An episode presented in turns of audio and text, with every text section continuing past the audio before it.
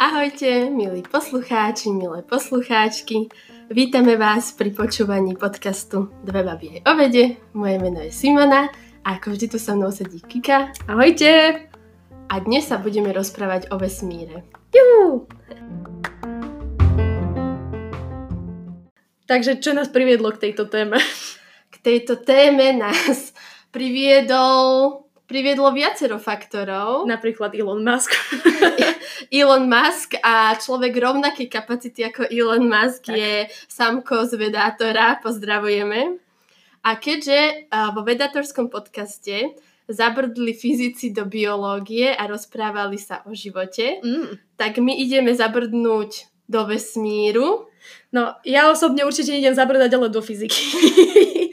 Ale do vesmíru môžeme. Fyziku asi jemne spomenieme. Jemne. Tak, jemnočko. Lebo by sme sa zahambili. Aj, lebo ako nám chlapci objasnili v ich podcaste, tak biológia je len vrstva na chémii, ktorá je vrstva na fyzike. Ja osobne som trošku úrazená týmto výrokom, ale okej, okay, poďme ďalej. poďme na to. Takže my sa na to pozrieme z takého toho nášho pohľadu biologického. A Kika, ty sa pozrela na zvieratka, ktoré mali než, nelahký život a boli vyslané do vesmíru, tak ako to šlo? Tak som sa trošku pozrela na tú históriu, že ako vôbec e, život zo Zeme sa dostal mimo Zeme a celý tento odbor, ktorý sa týmto zaoberá, sa inak volá bioastronautika. Oh. Takže to je jeden biologický odbor v, v skúmaní vesmíru a potom ešte existuje astrobiológia, čo je zase odbor, ktorý sa venuje tomu hľadaniu života vo vesmíre. Takže bioastronautika je skôr o tom udržiavaní života zo Zeme, mimo Zeme, ako keby. Um, takže vlastne čo myslíš, ktoré je prvé zviera, ke, kto, kedy opustilo Zem, aké bolo vyslané do vesmíru? No ja som si myslela dlho, že to bola lajka pes, ale uh, už som si niečo prečítala, tak neviem, myši? nie, nie. No, lajka je prvé zviera, ktoré kedy obkrúžilo Zem, v, ako keby v satelite alebo v družici. Ale úplne prvé zvieratá, ktoré boli kedy vyslané do vesmíru, boli vyslané v roku 1947, takže relatívne skoro a boli to vinné mušky, boli vyslané Spojenými štátmi, ale vlastne um, oni boli vyslané iba do nejakej, akože do dosť vysokej výšky ale nebolo to ako keby, že by sa dostali, ja neviem, blízko k, ja neviem, k mesiacu alebo k nejakému takémuto telesu. A celkom zaujímavé je, že tieto mužky sa potom úplne v pohode vrátili naspäť na zem a žili Hej, takže to boli prvé, úplne prvé zvieratá. Ďalšie zviera, ktoré vyslali Spojené štáty, boli 1949 a bol to, bola to opica menom Albert II, ktorý sa bohužiaľ na zem nevrátil, pretože mu zlyhal padák. Takže to bol taký smutnejší osud. A ešte ďalšie zviera pred lajkou. To už boli psíky, ktoré boli vyslané zo Sovietskeho zväzu a prosím, bol to psík Cigáň a Dezik. A to boli prvé zvieratá, teda hej, sovietské, ktoré sa dostali. No a potom vlastne lajka nasledovala v roku 1957, keď uh, teda v Sputniku 2 obkružila Zem. A s tou lajkou, ja keď som si čítala teda ten príbeh, ako vysielali, tak mne trhalo mi srdce, kedy oni hovorili, že ani nemali záujem ju vrátiť na zem, že vlastne je tam teda nedostatok, jedla, myslím, že uh, kyslíku je že na 5 dní. A, a v podstate uh, myslím, že ona umrela na to, že nejaká tá vrchná časť toho, čo to malo chrániť pred teplotou, sa otrhla a ona zahynula, takže to bolo také, že... Zahynula oh. na prehliate, ale vlastne doteraz nie je úplne jasné, že kedy vlastne zomrela, lebo niektoré zdroje uvádzajú, že po niekoľkých hodinách dokonca, niektoré, že po niekoľkých dňoch. No. A ja som si hľadala, že či teda akože treba aspoň nejaké pozostatky sa našli alebo niečo také, ale celý Sputnik, keď sa vrátil naspäť do atmosféry, tak kompletne zhorel, takže z lajky chuďa nezostalo nič. Ale lajka naďalej existuje v atmosfére, čo je asi taký romantický spôsob, akým sa na to dá pozerať. Ešte aké tam máš zvieratka? No a vlastne potom, hej, keď teda bol ten úspech s lajkou, tak sovietský zväz sa vôbec akože nejak nebrzdil a začal posielať úplne všetko, na čo im prišla ruka. Takže začali posielať kopu všelijakých psíkov, myší, korytnačiek, všelijakých obojživelníkov, bars čo len teda by mohli testovať, že či teda zvieratá vo vesmíre prežijú, no a potom teda završil to Yuri Gagarin. no ale uh, jedno z mojich obľúbených zvierat, ktoré uh, som si poznačila, bol zajac menom Marfuša, ktorý bol poslaný, to bol prvý zajac vo vesmíre, alebo zajačica. Uh, to bolo v roku 59. A uh, úplne prvé zviera, ktoré porodilo zvieratá, alebo mláďatá počaté mimo zeme, bola švábica menom Nadežda. Naďa. Naďka. Takže to boli také fanfektiky zo sveta zvierat. No a vlastne toto bolo také, že tie od 50. až po nejaké 70. roky, už potom, keď začali vysielať ľudí do vesmíru, tak sa samozrejme začala, sa, sa posunul ten a fokus viac na ľudí, pretože samozrejme to bol ten celkový cieľ, už dostať ľudí mimo Zem, dostať ľudí do vesmíru. Um, takže ja som potom tak začala rozmýšľať, že prečo naďalej posielame zvieratá do vesmíru, že aký to má vôbec zmysel, že je to predsa len traž, také trošku neetické, že ja mám taký čudný vzťah s týmto testovaním na zvieratách, lebo chápem, že bez toho sa nedá úplne dosiahnuť vedecký pokrok, ale zároveň si myslím, že v niektorých prípadoch, že napríklad tie, tie pokusy na zvieratách už nie sú naďalej potrebné. A vlastne, prepáč, len chcem len dodať, že vlastne posledné také ako keby, nazvem to v úvodzovkách, vyššie zviera, ktoré bolo poslané do vesmíru, bolo v roku 2013, bola to opica poslaná uh, Irá, z Iránu, takže iránskym vesmírnym programom a vlastne celkovo reakcia na to bola v médiách aj od rôznych vlád, že nejaký veľký vedecký zmysel to nemalo, pretože veď už dávno vieme, že vieme dos- do, čokoľvek živé do vesmíru a vieme to aj v pohode vrátiť naspäť. Že skôr to bolo len také, že ukážeme, že môžeme, tak prečo nie. Ale ty si mi potom porozprávala o nejakých veciach, kedy som si tak povedala, že aha, tak asi to má zmysel, tak poďme na to.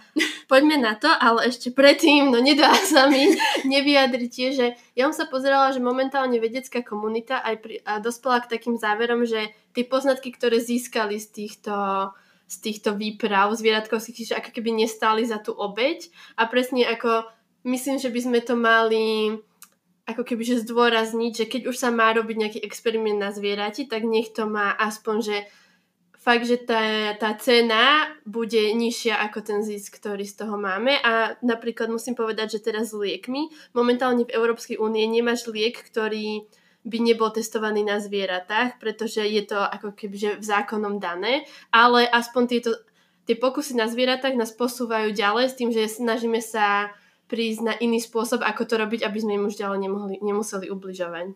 Tak, tak presne, že toto je taký pohľad, ktorý dokážem akceptovať, že má to nejaký zmysel, má to nejaký význam, má to nejaké dlhodobé, uh, má to nejaký dlhodobý užitok.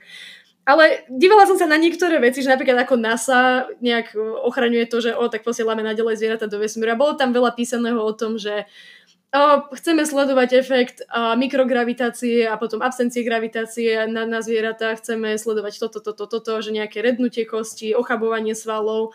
A bol tam jeden výskum spomenutý, ktorý, kde bolo povedané, že no, lebo vlastne tieto poznatky nám môžu pomôcť a potom nájsť nejaké, a, a, nejakú, nejaký spôsob, akým vieme pomôcť ľuďom, ktorí sa nemôžu hýbať, napríklad starší ľudia alebo ľudia, ktorí sú priputaní na lôžku po úraze na dlhú dobu. A mne to tak prišlo, že naozaj toto nevieme nejakým spôsobom skúmať na Zemi, že musíme na toto posielať zvieratá do vesmíru. Rovnako jeden čínsky projekt vyslal na jednom lunárnom module jednu uzavretú nádobu, kde sú nejaké rastliny a majú tam nejaké e, chrobáky vajíčka, ktoré sa potom časom majú vyliahnuť a chcú tam, skú, e, chcú tam na tom skúmať e, synergiu, kedy vlastne tie chrobačiky budú produkovať oxid uhličitý, ktorý potom rastliny budú konvertovať na kyslík, celý takýto cyklus. A to mi tiež príde také, že museli ísť až na mesiac, aby sa toto dalo skúmať. Takže to bol môj názor predtým, než ty si mi obzrejmila, že naozaj je tam nejaký výskum, ktorý má zmysel. A ja som sa s týmto stretla prvýkrát pred rokom, kedy som robila svoju bakalárskú prácu mm-hmm. a, a tento podcast mi to úplne pripomenul, že som si začala vypisovať veci a bola som zase naspäť v tom, že oh, to bol super projekt. Ja som pracovala s druhom červíkov, ktoré sa nazývajú planária a oni sú veľmi zaujímavé, inak absolútne si choďte teraz to, dajte si to do Google Ty ešte, bože, ve toto musíme spomenúť, že to robíme. My vlastne tento podcast vysielame naživo na Instagrame. Takže ak pobadáte v podcaste nejakú zvýšenú trému, tak je to kvôli tomu. Ale teda aj tí, čo nás počúvate, aj tí, čo nás pozeráte, tak si to chodte pozrieť do Google, si nájdete planárie a sú to červky, ktoré majú krásne dva, dve očká na hlave, že krásne im vidí, že oni majú keby taký jednoduchý mozog, že nemajú tú oh. nervovú sústavu takú roztrúsenú. A oni sú veľmi zaujímavé, pretože ich môžeš rozsekať na stovky častí a každá tá časť vyrastie do celého červíka, že majú extrémne regeneračné schopnosti. Ah, okay. A čo je pre nich zaujímavé, je, že ako keby, že sa pozoruje na tom, že ako vedia, ktorým smerom rásť. Mm-hmm. Je to, že majú veľmi zaujímavé tie kmeňové bunky, to je to isté ako u nás u ľuďoch, keď sa vy, uh, vyvíja embryo, tak proste, že ako udržiavaš tú bilateritu, že máš dve ruky a dve nohy a dve oči a že všetko je to v podstate relatívne súmerné a presne toto sa na nich skúma, že nie sú tam len rôzne chemické signály alebo molekulárne signály, ale aj rôzne fyzikálne vlastnosti to ovplyvňujú. Vypísala som si, že to ovplyvňuje geomagnetické pole, gravitačné pole, aj elektrický prúd, že napríklad moja školiteľka, ona ich zvykne mať proste v nádobe s vodou a umiestnila tam prúd a snažila sa ako keby, že pozitívny, negatívny a proste rôznymi smermi a deje sa napríklad to, že pokiaľ máš len oceknutý trup, jednu Aha. tretinu, tak zrazu ti vyrastú dve hlavy alebo dva chvosty, že ako keby, že e, im to vieš zmiesť takýmito fyzikálnymi javmi, mm-hmm. čo je veľmi teda a ono to je veľmi zaujímavé, pretože tieto červíky sa používajú presne na to, aby si prišiel na to, ako keby, že spôsob starnutia, spôsob regenerácie, ako sa ti lieči rana. Pretože tvoju kožu si môžeš predstaviť ako batériu, že tam stále prúdi elektrický ako keby, že náboj mm-hmm. a aj keď e, sa spôsobí rana, tak ako keby, že sa zmení celé tie vlastnosti a to tam ako keby, že táto fyzikálna vlastnosť potom spúšťa jednotlivé mechanizmy, ktoré ako keby zacelia tú ranu, čo je veľmi také, že zaujímavé pri liečbe ľudí. Takže naspäť do vesmíru. Takže poslali tieto červíky na 5 týždňov na a ISS. Medzinárodnú vesmírnu stanicu. Ďakujem, Medzinárodnú vesmírnu stanicu. A teraz tí veci vlastne nemali o nich žiadny prehľad, že čo sa s nimi deje, či to prežili tú cestu, oni ich ako keby že uh, roztretili pre rozrezali ako keby, že tie trupy poslali, lebo vždy sa ako keby, že reže hlava, chvost, trup. Aha. A pre tých, ktorí by ste to napríklad že chceli vidieť v mojom videu, tak vám môžem poslať link, lebo kedy si som mala YouTube kariéru v podobe dvoch videí, ktoré sú teraz skryté, ale pošlem, pošlem link, ak by ste to chceli vidieť, ako to teda vyzerá a oni to poslali do vesmíru, 5 týždňov teda absolútne netušili, čo sa bude, čo sa bude diať. A potom sa vrátili a čo pozorovali, že jeden z týchto 15 trupov po návrate na zem presne sa mu tam vyvinul, ako keby, že dorástli mu dve hlavy. Mm. A niektorí veci to ako keby napadli, že jednému z 15, že je to absolútne normálne, že to sa deje bežne, ale nie je to normálne, toto sa deje možno jednému z 200, mm-hmm. ak vôbec, že je to naozaj naozaj neobyčajný jav. A teda, čo bolo zaujímavé, že aj nasledujúcim generáciám toho červíka, oni sa ako keby že rozmnožujú že delením, pokiaľ už sú že strašne veľké, tak sa jednoducho ukotvia a roztrhnú sa na polku. Wow. Takže aj tieto ďalšie, ako keby, že vždy, keď sa roztrhli na polku, tak tie ďalšie polky dorastla ďalšia hlava, čiže to boli dvojhlavaté červíky. Tak lebo to v podstate dáva zmysel geneticky, pretože sú to klony. Takže nejaký, akékoľvek genetická alebo epigenetická zmena sa musela preniesť na, toho, na tú cerskú verziu toho žervíka. A potom ďalšie veci, ktoré tam teda ako keby, že sa ukázali, že mali úplne iný mikrobióm, napríklad e, správali sa inak, že zrazu vo vode, e, ktorú mali, že ako keby, že predtým to bolo ich vytúžené prostredie, tak zrazu ako keby, že sa tam necítili úplne v pohodlne, že toho červíka vidí, že trošku skrúca alebo tak, tak podobne. A čo inak, je to taký, taký úsmevno lútostivý príbeh, neviem ako to nazvať, lebo tieto červíky, oni sú veľmi citlivé na svetlo. Mm-hmm. Pokiaľ ich máš v nádobe a zasvieti tam mikroskopom svetlom, tak oni sa rozfr- rozhrknú na všetky strany a tieto práve tieto červíky z vesmíru sa báli tmy, že sa ťahali za tým svetlom, čo mi príde úplne také, že, že chudiatka traumatizované. Takže... Vidíš, ale to je také, že Boh vie prečo, lebo tak boli oni uzavretí v nejakej tmavej nádobe, keď boli na tej stanici, lebo tam podľa mňa stále asi svieti svetlo aspoň nejaké, nie? Ale tak si to predstavujem. Nie, ale napríklad aj aké to s nimi pracovali, že oni majú najradšej tmu, čiže oni sú stále, že som ich mala v skrinke zatvorené mm. v tme, takže toto nebolo, že, že naozaj sa akože vyvinul sa im, že strach z tmy, ale môže byť, že presne tieto procesy, ktoré ako keby, že sú ovplyvnené takýmito aj fyzikálnymi vlastnosťami, tak môže to mať nejaký dopad. A čo je, poznačila som si, nemá to nič spoločné s vesmírom, ale je to spoločné s týmito červíkmi. čo je, e, že tieto červíky, okrem toho, že sa sleduje regenerácia, tak sa u nich e, testujú ako keby že aj drogy a závislosť na drogách, pretože wow. oni majú veľmi podobné neurotransmitery, ako máme my ľudia a presne môžu si vytvoriť aj že absťaky a závislosť na drogy. takže veľmi zaujímavé zvieratá, takže nepovedzte si len, že o, červíky fuj, mm-hmm. ale červíky sú veľmi zaujímavé a dá sa, že neskutočne veľa s nimi zistiť a si vyslúžili aj tú cestu do vesmíru. Tak, tak. Takže asi to má určite to má teda nejaký zmysel, že vysielať aspoň teda tieto, nazvem to jednoduchšie organizmy do vesmíru. Ja by som ešte stále tak polemizovala, že či je potrebné posielať stavovce, ale to je zase na inú tému. No, tak stavovce posielame, posielame ľudí. No, do, ok, okrem ľudí, tak myslím. Okrem ľudí. Takže posielame ľudí a keď som sa pozerala na nich, že ako sa to u nich mení, nemení, tak známy prípad sú astronauti dvojčky, Scott a Mark Kellyovci, alebo Kelly ktorý uh, Scott teda strávil skoro rok, 340 dní mm. na medzinárodnej vesmírnej stanici a teda uh, boli tam nejaké zmeny, ale neboli nejaké drastické, boli tu jemné zmeny, ale čo bolo také, že takou najväčšou zmenou, tak ako keby sa Scottovi zmenili chromozómy, čo bolo, čo je v podstate veľmi nebezpečné, pretože tam dochádza k lámaniu DNA a môže to ako keby, že uh, byť neskôr problém, keď bude starší a to sa udržalo až 6 mesiacov po jeho návrate a bolo to spôsobené veľkou radiáciou, ktorá sa vyskytuje vo vesmíre.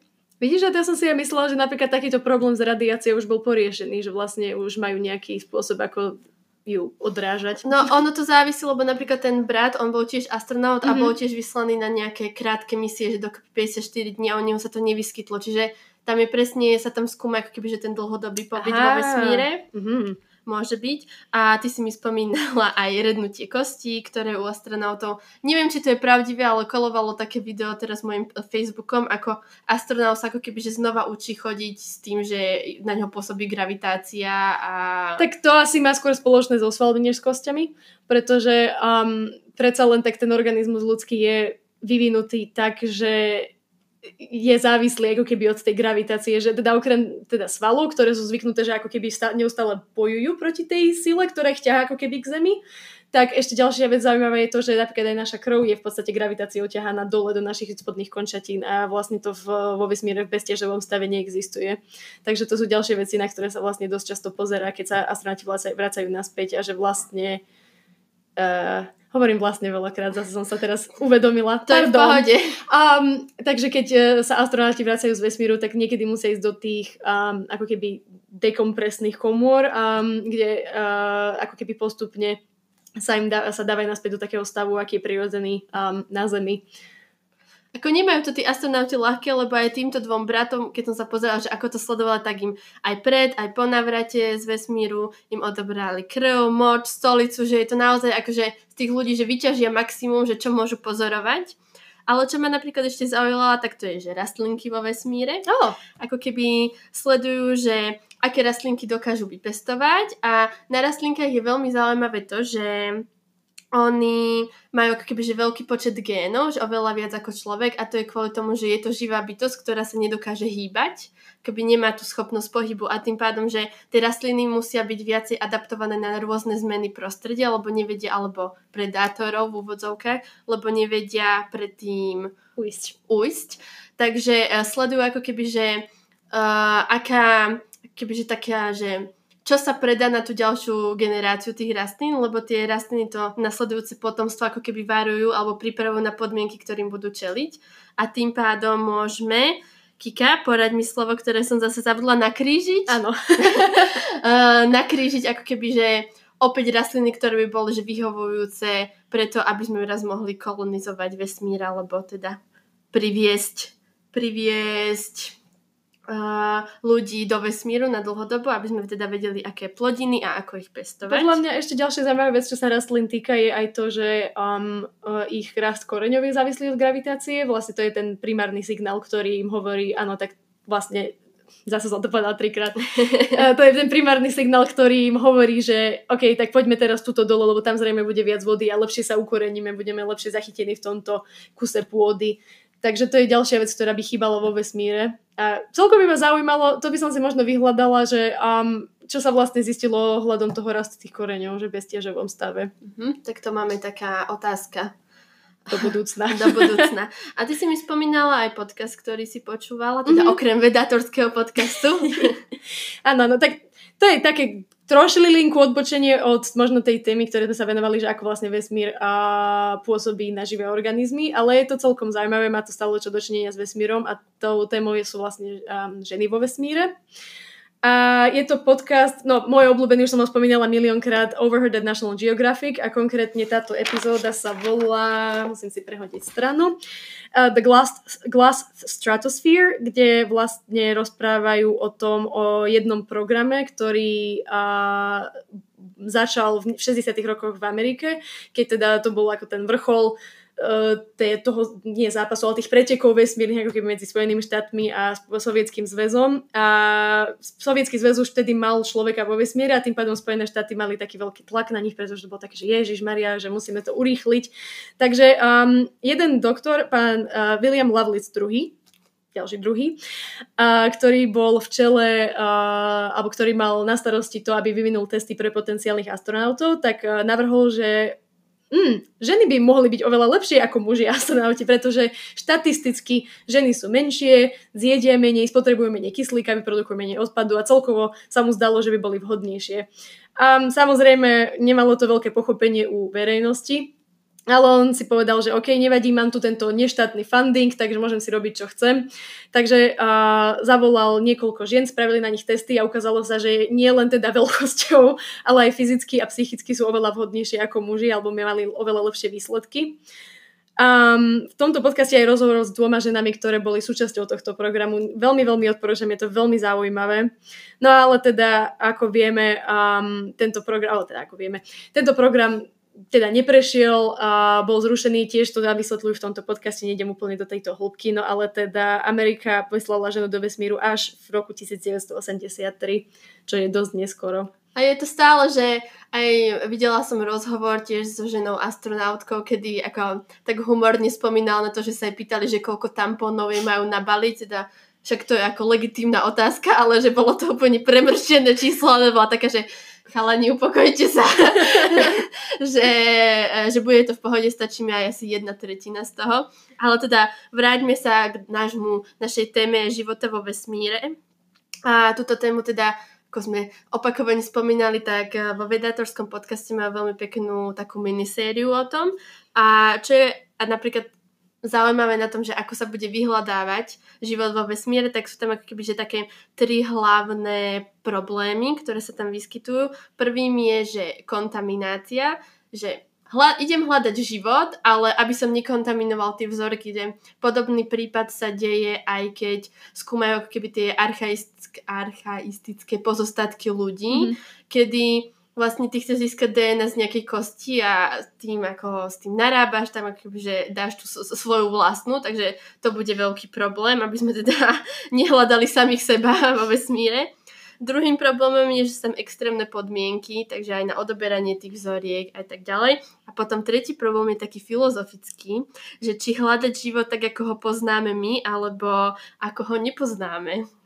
To je inak podľa mňa ako dosť legitívny problém. Nie, akože je to také trošku aj filozofické, ale keď sa na reálne zamyslíš, tak ak by niekde existoval život, tak bude pravdepodobne prispôsobený na trošku iné podmienky, než na našej planéte a tým pádom to môže mať veľký dôsledok na to, že aký hlavný prvok je, sa vyskytuje v živých organizmoch.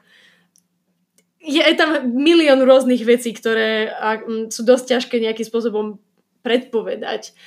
Ale tak a myslím, že asi vo vedatorskom podcaste do, do dosť väčšej hĺbky. No budem chalanov počúvať, že mm. ako to uzavrú, ako chcela by som nejaké odpovede. a mňa to veľmi zaujíma. Dobre, Dobre. takže s týmto by sme to mohli ukončiť. Veľmi pekne ďakujem, že ste si nás vypočuli. Vypočúvajte nás aj naďalej. A ak by ste nás chceli prezdieľať, budeme veľmi radi. A rovnako, ak nás chcete kontaktovať, najlepšie tak urobíte prostredníctvom Instagramu. Mňa nájdete ako Sima, potržník Chrumka, Kiku, keď si napíšete krstná, medzi každým písmenom dáte bodku. Majte sa krásne, ďakujem, že ste si nás vypočuli. Ahojte! Ahojte!